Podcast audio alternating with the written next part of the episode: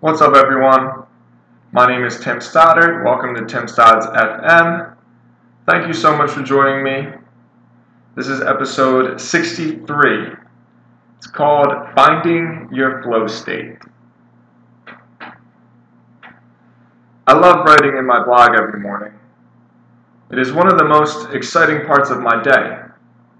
I start every morning with a cup of coffee, and I head to my kitchen counter and I start jotting down my ideas, my thoughts, my concerns, my passions, my desires. Over the years, I've watched my blog grow into something substantial.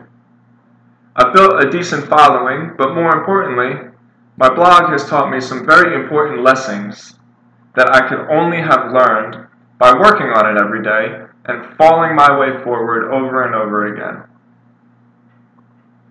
There's been times when my blog has been a real stressor for me, when I would get extremely discouraged by what people would leave in the comment section, or that people would unsubscribe from my daily email list.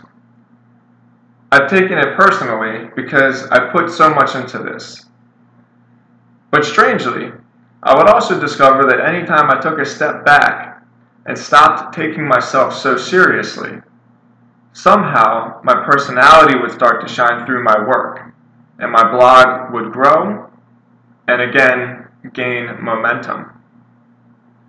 The more I am enjoying my work, the more I feel like I am in the flow of things. My work comes more naturally to me, and people are enjoying the blog because I am enjoying the blog.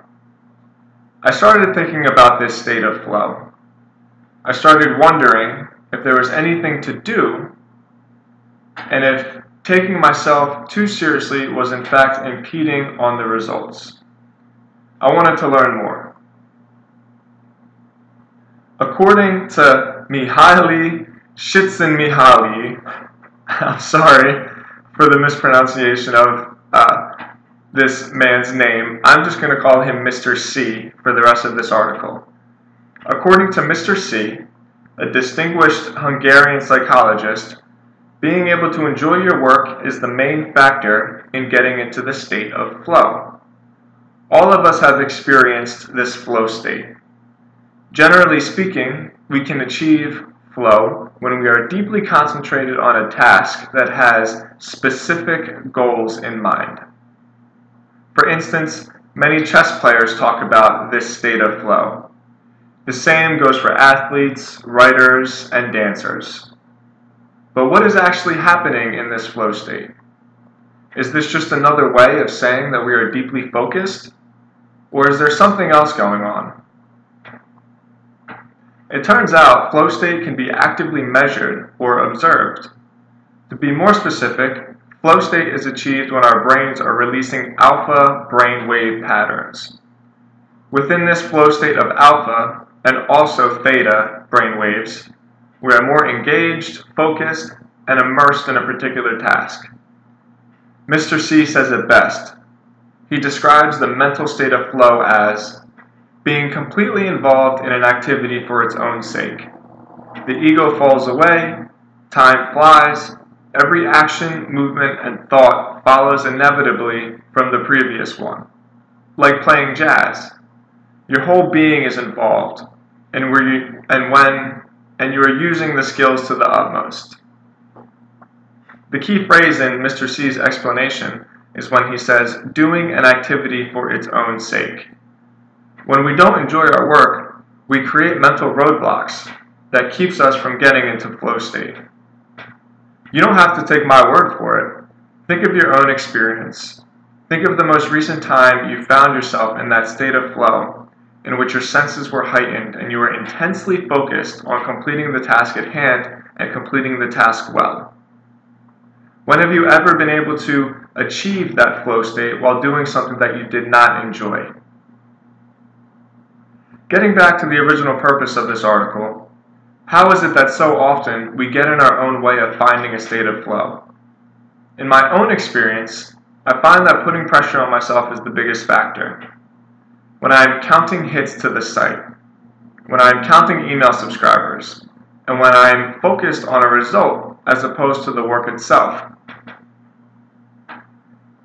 I enjoy using the rowing machine. I have a rowing I have a rowing machine in my garage with the rest of our home gym. Rowing is a very difficult exercise. It is the same repetitive motion over and over again. It uses your full body and it's exhausting. When I am rowing, my lungs burn and my muscles burn. I have noticed that on almost every occasion, it is the moments in which I am watching the meter in front of me and counting my progress that the work of rowing becomes difficult. I am preventing myself from finding my flow because I am counting the strokes. Okay, Tim, 2,000 meters to go. 1,000 meters to go. Oh man, I still have 800 meters to go. Wow, I'm tired. When will this end? But when I let my mind wander, when I stay in the moment and when I focus on the actual work of rowing, that is when the time passes and I enjoy my workouts the best. Many times I even cover up the meter in front of me because it allows me to stay in flow. Just last night I rowed an extra 1,000 meters without even trying. I kept myself in flow and everything was easier, more effective, and more enjoyable. The rowing machine is just an example, but the point is that it is counterproductive to count your progress at the same time you are trying to get into flow. The same can be said for checking your traffic analytics every day, or constantly checking the amount of likes your Instagram post has gotten, We're looking at the growth rate of the stock market every day. It is in the act of measuring that is keeping you from growing. It's a dichotomy of sorts because you need to track progress in order to maintain growth, but you can't maintain growth while tracking progress. So there's a contradiction in this concept. On one side, we want to be sure we are setting goals so that we can actively measure our progress. It is said that what gets measured gets managed. There is no question that keeping track of progress is an integral part in building your successful life. However, there is the other side that clearly states that getting too involved in measuring your results will keep you from doing the work required to achieve the progress that you're looking for. So, what's the solution? For me, the solution is very practical.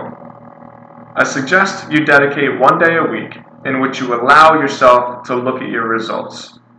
Or you could even measure your results every day as long as you have built this into your pattern and your daily habit as long as you are able to learn the lessons that the data tells you and then get back into being fully immersed in your work. You can never do your best work by obsessing over the numbers. The numbers will come by doing your best work. Being able to separate them is a clear path to success.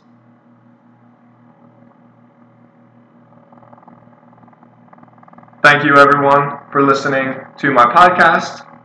If you would, please leave me a rating on iTunes. Please subscribe to the podcast on iTunes. This article and this uh, podcast can be found in the show notes on timstodds.com. Lastly, I invite you all to subscribe to the weekly newsletter.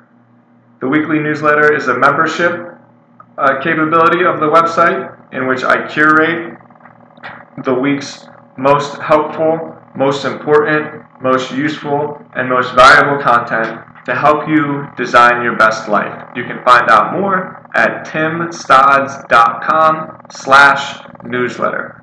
I'll talk to you all tomorrow.